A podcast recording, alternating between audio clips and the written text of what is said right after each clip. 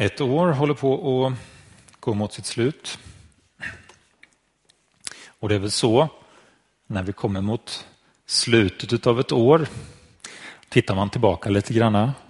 Man funderar lite grann på hur har egentligen året varit? Vad har jag varit med om? Vad är det som har varit positivt? Vad är det som har varit negativt? Vad är det som har varit jobbigt? Och så försöker man eh, summera lite grann och man eh, funderar lite över var man befinner sig i livet. Och så är det ju faktiskt att vi behöver de där tillfällena när vi eh, tar en stund och funderar över var är jag nu? Alltså var, var är det någonstans jag har varit? Vad, vad, har jag varit med om? Vad har det betytt egentligen? Hur har det påverkat mig? Vart står jag nu? Och då kan man också med stor sannolikhet märka av åt vilket håll man är på väg. För att det är ju så att en riktning tar man ju kanske inte så där liksom, det kastar man inte från en dag till en annan utan, utan man är på väg åt ganska lika håll.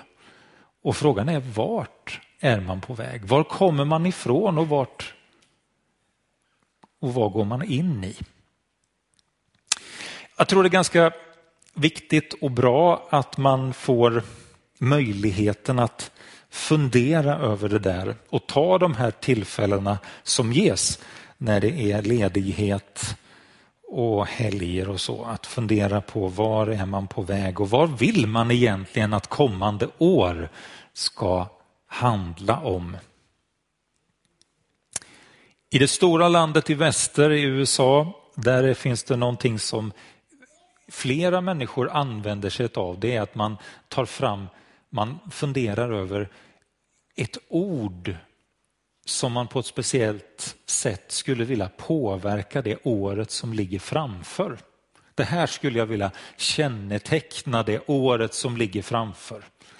Generositet eller glädje eller ja, tjänande eller frid eller vad det nu kan vara. Man kan liksom välja, välja ett ord som man tänker att det här skulle jag vilja, det här är viktigt känner jag i min vandring med Gud, i mitt liv framöver, det här behöver jag mycket av. Kanske inte så tokigt faktiskt, kanske någonting som vi skulle kunna använda oss av också.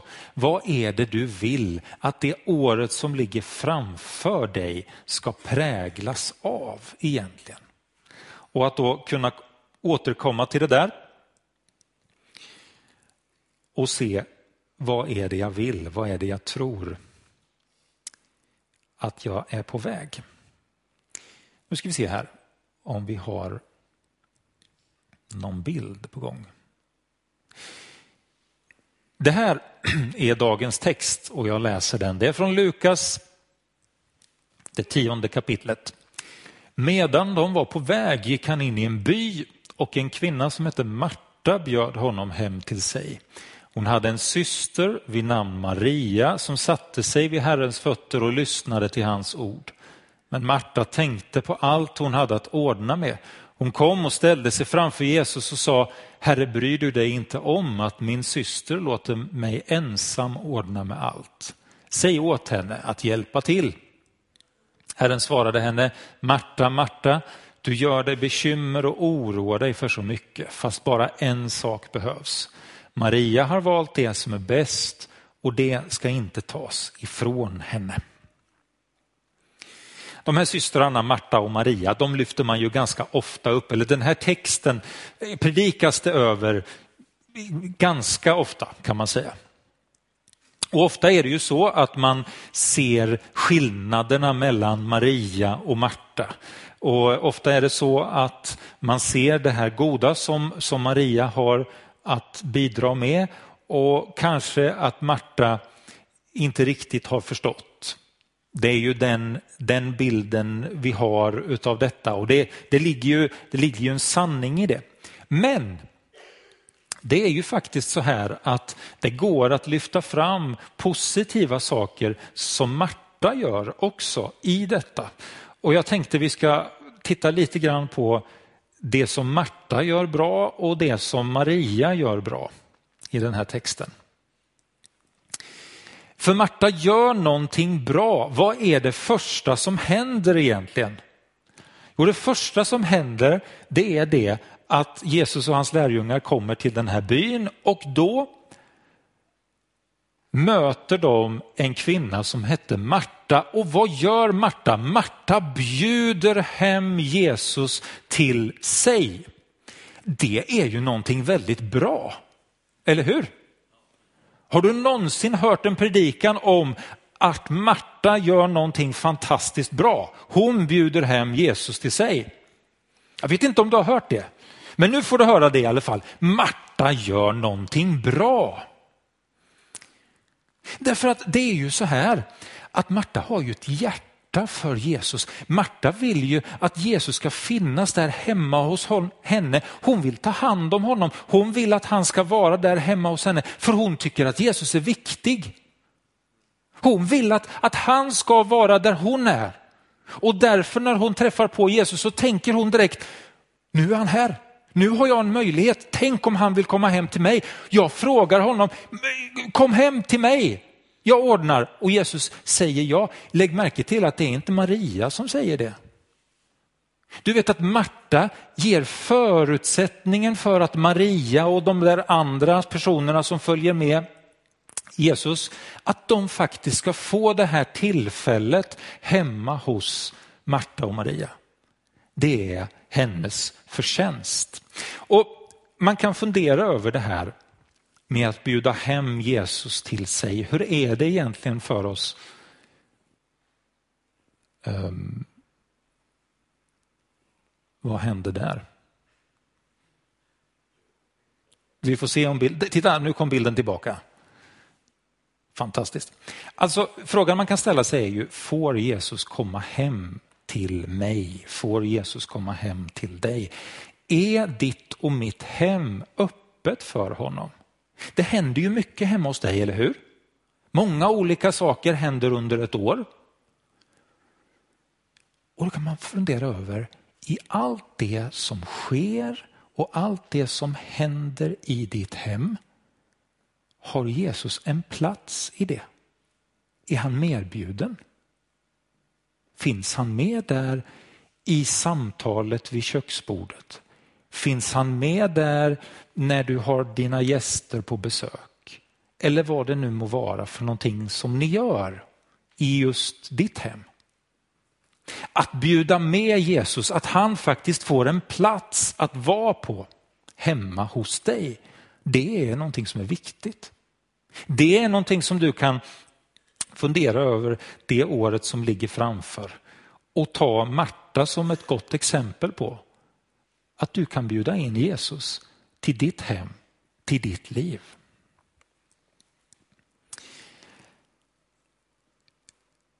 Sen är det ju naturligtvis så här att Maria gör något bra också. För när de väl har kommit hem där så är det ju så att det är Maria som sätter sig vid Herrens fötter och hon lyssnar till hans ord.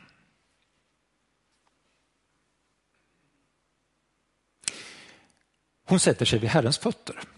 Ja, det handlar ju om, så gjorde ju lärjungen. Lärjungen satte sig vid sin mästares fötter. Och när man satte sig vid, vid någons fötter så betyder det att nu lyssnar jag på dig, nu tar jag emot det som du har att säga, det som du har att ge. Det vill jag lyssna till, det vill jag höra ifrån dig och det vill jag ska påverka mitt liv. Så, så när Maria sätter sig vid Jesu fötter då visar hon och Bibelns ord att hon är en av dem som är Jesu lärjungar. Hon tillhör honom, hon är, henne, hon är hans lärjunge. Hon följer i hans fotspår. Och hon lyssnar till Jesus som att hon vill att det som Jesus säger ska påverka hennes liv. Hur är det med dig och mig när vi lyssnar på det som Jesus säger?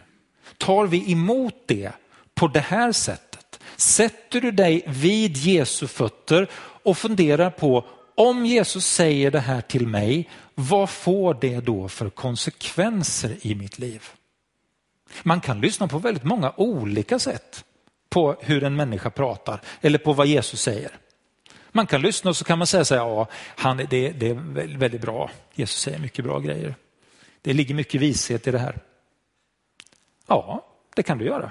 Men det är ju inte säkert att det betyder att du kommer bli en Jesu lärjunge för det. Om du ska bli en Jesu lärjunge, ja då måste du lyssna på vad Jesus säger och kanske du inser att ja, det där var nog rätt så smart eller det var vishet i det. Men det måste också påverka ditt liv. Det måste bli ett lyssnande som Maria gjorde.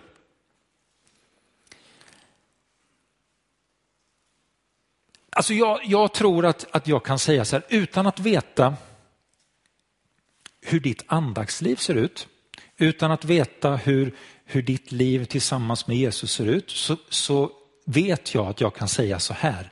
Du behöver mer av Jesu ord i ditt liv. Så är det. Du behöver mer av Jesu ord i ditt liv.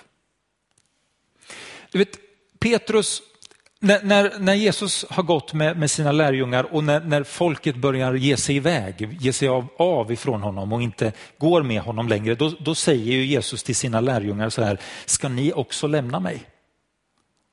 Och då säger Petrus, nej men till vem skulle vi gå? Du har det eviga livets ord, säger han. Petrus han hade fattat det där att det där Jesus säger, det han har att ge, det är någonting annat än vad alla andra har att ge. Det kan jag inte överge. Och därför är det så också i ditt och mitt liv. Du och jag, vi behöver alltid mer av det som Jesus vill säga till oss. Därför att han har det eviga livets ord. Och de orden är de orden som kan upprätta dig. De är de orden som kan ge dig frid. De är de orden som kan ge dig ro. De är de orden som som kan ge dig den sanna identiteten. De är de orden som kan ge dig sanningen om ditt liv. De är de orden som kan ge dig den bergfasta grund du behöver stå på i livet. Allt detta kommer ifrån honom. Och därför behöver du och jag alltid lyssna mer till vad han har att säga.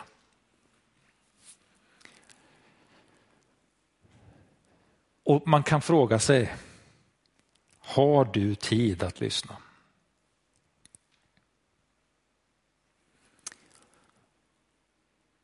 Hur lyssnar du? Mm.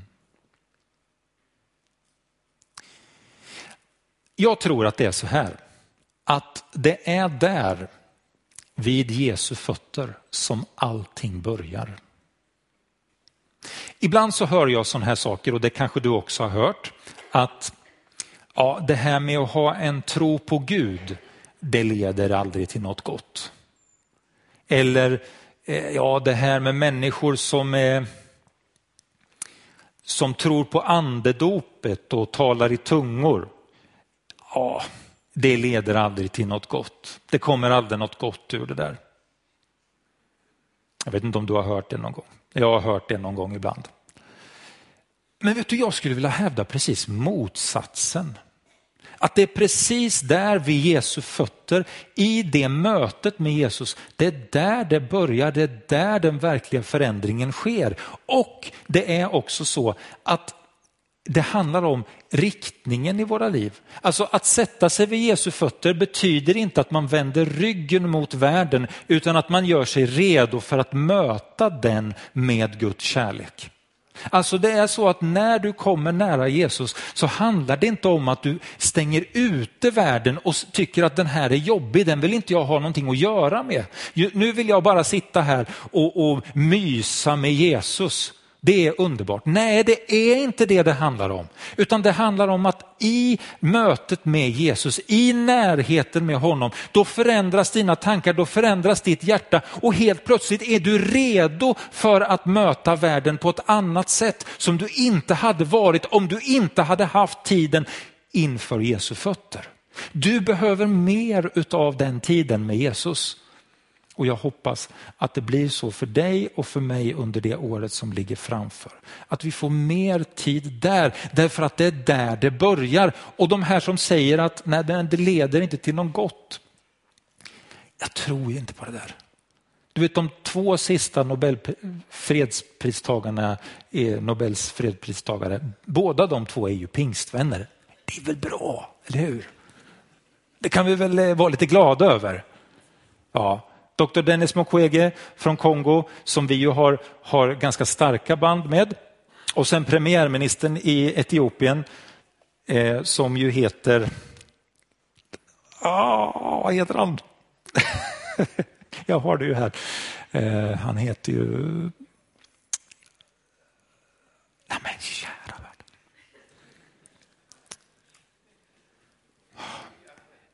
Abiy Ahmed här, bra, tack, tack, tack. Abiy Ahmed, eh, som ju fick Nobelpriset i år. Eh, som ju också är med i en eh, pentekostal kyrka i Etiopien. Jag tror att det är så här att i närheten av Jesus, där förvandlas våra hjärtan och där, blir, där startar någonting. Och det behöver vi. Eh, men det här med att lyssna på Jesus, det finns ju lite olika vägar för det. Och där är vi kanske lite olika. Vi är bra på att vara nära Jesus på olika sätt, tror jag. Och jag tror att det där är en styrka och det ska vi uppmuntra varandra i. Att du får ha din väg tillsammans med Jesus. Du behöver inte kopiera någon annans väg, men du behöver hitta den vägen som är bra för dig för att komma närmare honom. Och Då kan man hitta många olika sådana eh, vägar det kan man göra. Det här är några stycken utav dem. Då. Alltså det kan vara när du läser. En del människor är ju så att när man läser, kanske när man läser Bibeln eller när man läser någon, någon eh, undervisningsbok eller någonting sånt där, eh, eller någon roman för den delen, och så, så känner man när man läser att oj, Jesus är jättenära, han talar till mig genom detta. Kanske är du den människan som, som gör så ja men då är ju det ett fantastiskt sätt för den helige ande att få tala in i ditt liv. Då ska du läsa mycket. Och en del de är ju sådana att de älskar tystnaden. De älskar när det, när det får vara lugnt och tyst och när man får stilla sitt hjärta och lyssna. Och vad är det som Herren vill säga? Ja men var välsignad i det. Det är ju också en god väg för att höra Herren tala. En del hör Herren bättre när man är i rörelse. Alltså när man går eller när man springer eller när man gör någonting fysiskt. Samtidigt som man står och hamrar så kanske man kan höra Gud tala. Liksom. I själva rörelsen. Det är inte omöjligt. Det är många som gör det. En del upplever det i lovsången och upplever att just nu när jag står här och lovsjunger eller när jag har den här musiken på hemma eller så, då känner jag mig nära Herren. Då talar han till mig. En del upplever detta starkt i tungomålstalandet. En del upplever det i att, att man är tillsammans som grupp och känner en styrka i det och känner att nu när vi är här tillsammans, då lyfts jag utav detta. En del känner det här när man kommer samman för att fira gudstjänst och en del kan göra det i själva arbetet som man utför för Jesus. Det finns så många olika vägar att lyssna till Jesus och vara nära honom. Vilken är din väg? Hitta din väg, gå på den. Men sen behöver du inte säga att de andra vägarna är dåliga. Utan alla de där vägarna kan du faktiskt använda för att komma närmre Jesus. Och kanske är det så att alla de där vägarna behövs. Men då tänker du så här, det där i arbetet. Men vänta nu, vad var det Jesus sa? Var det inte så att Jesus sa att Marta inte skulle hålla på med massa arbete? Tänker du då. Nu står han och, med någon villolära här. Jag funderar på det. Är det det Jesus egentligen säger? Har ni funderat på vad det är Jesus säger till Marta? Det här är nästa punkt. Marta tänkte på något annat än Jesus då. Det finns tusen saker som vill distrahera oss bort från, från Herren. Då säger Jesus så här, Marta, Marta, du gör dig bekymmer och oroar dig för så mycket, fast bara en sak behövs. Det är det han säger. Han säger inte till henne, sluta med de där grejerna som du håller på med nu och kom och sätt det här. Det är inte det han säger, utan det han säger är, du, var är dina tankar egentligen Marta? När du står där och fixar med de här sakerna, var har du dina tankar då? Det verkar som att du har tankarna på fel ställe, Marta. Du oroar dig och du bekymrar dig så mycket för saker och ting. Fast det är bara en sak som behövs. Vad är det då? Ja, det är att göra som Maria, alltså att lyssna på Jesus. Du vet, jag tänker så här att när vi, eller, när du tänker på, på det här tillfället, när de möts, då tror jag att du tänker lite grann så som ett svenskt hem som vi har det. Och vad har vi i ett svenskt hem? Då har vi ett kök, det är där man tillagar maten. Och sen har vi ju eh, kanske ett ställe i köket där vi sitter och, och, äter. Har vi, har vi människor hemma hos oss så sitter inte folket där, utan de sitter i ett annat rum. Och det är kanske något rum emellan och där finns det här fina stället där du har bjudit dina gäster. Och från köket till det här fina stället där man sitter och äter, där är det ganska långt. Och då tänker du så här att Marta är inte med riktigt. Och det skulle hon ju varit. Men grejen är ju den, hur såg det ut på Jesu tid? Hur var husen på den tiden? Ja, om man tittar på de utgrävningar som man har gjort, bland annat från Nasaret, och så ser man de, de eh, bostäder som man då levde i, då ser man att det var väldigt små hus för det första. Och för det andra så var det ofta bara ett enda rum två stycken olika nivåer. En lägre nivå, där hade man alla djuren. Och då kan man ju börja fundera på hur luktar det egentligen i de här husen? Eller hur? Men det är ett sidospår, det var inte det det skulle handla om, men, men det tänker jag på i alla fall. Ja, där, där gick de omkring och vad hade de för något? De hade kanske ja, några får kanske. De kanske hade några getter kanske. Ehm, de hade kanske någon kyckling eller något. Kycklingar. Ja, och, och sen i alla fall på en lite högre nivå så att de här djuren inte skulle kunna komma upp så hade de en platå och där var själva boendedelen. Där åt man, där sov man och där tillagade man maten. Det var liksom ett, på ett och samma ställe. Och det var inte så speciellt stort. Så egentligen så är det kanske inte så att Marta inte kan höra vad Jesus säger.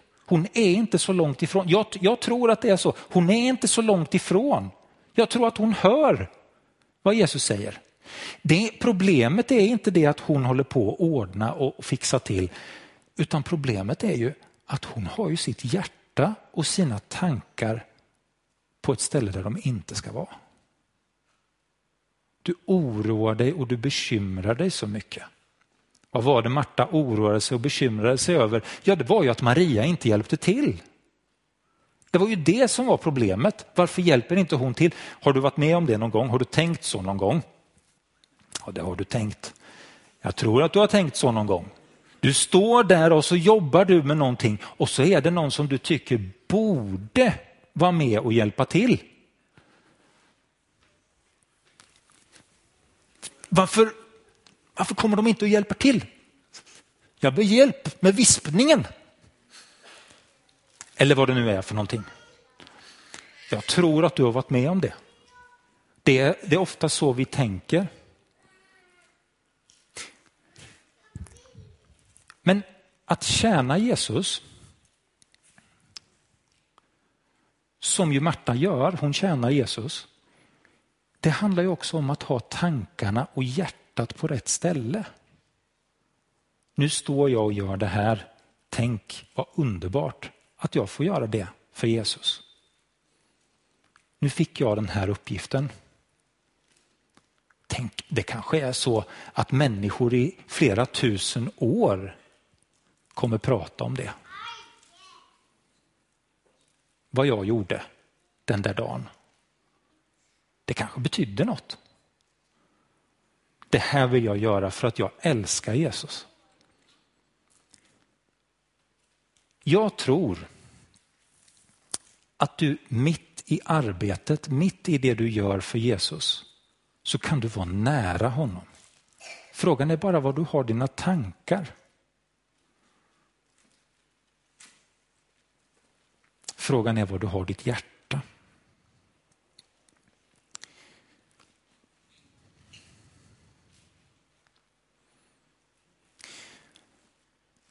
Eh,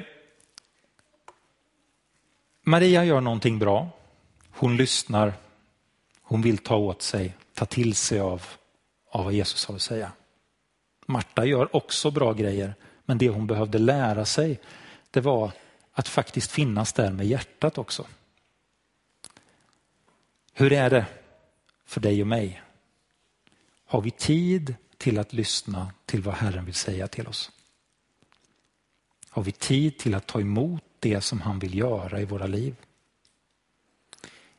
Eller är våra tankar någon annanstans? Vi ska göra så här att vi ska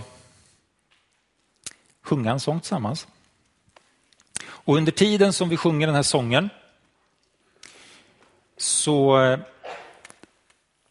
ska du få göra ett, ett, eh, ett gensvar. Det är ju så här att du följer ju Jesus, du är en Jesu lärjunge på så väldigt många olika sätt. Ett sätt är det att din ekonomi är underställd Gud. Mm. Så är det. Du har lagt allt i hans händer, även din ekonomi. Och därför är det så att vi gör insamlingar i, i kyrkan. Därför att vi vill ge någonting till Herren. Vi gör det därför att det är bra för oss. Det är lätt att hamna i, i mammons klor. Mammon det är ju liksom pengaguden. Det är lätt att hamna där. Därför behöver vi ofta återkomma till att nej men min ekonomi, den har jag ställt under Gud. Den tillhör honom. Och därför så ger vi utav det vi har fått. Vi ger inte utav tvång. Ingen måste ge. Du ger om du vill. Men vi ger när vi ger därför att Jesus har gett allt för oss. Och då är det inget konstigt att ge tillbaka. Så nu ska du få möjligheten att gensvara på att Jesus älskar dig genom att du ger. Och idag kommer vi att kommer den här insamlingen att gå till missionskassan, till missionsändamål. Eh, året som har gått har varit bra insamlingar till missionen. Det är vi väldigt tacksamma för. Men det är också så att inför nästa år så ser vi att det finns en del utmaningar som vi, eh, som vi skulle vilja ha möjligheten att kunna ta tag i.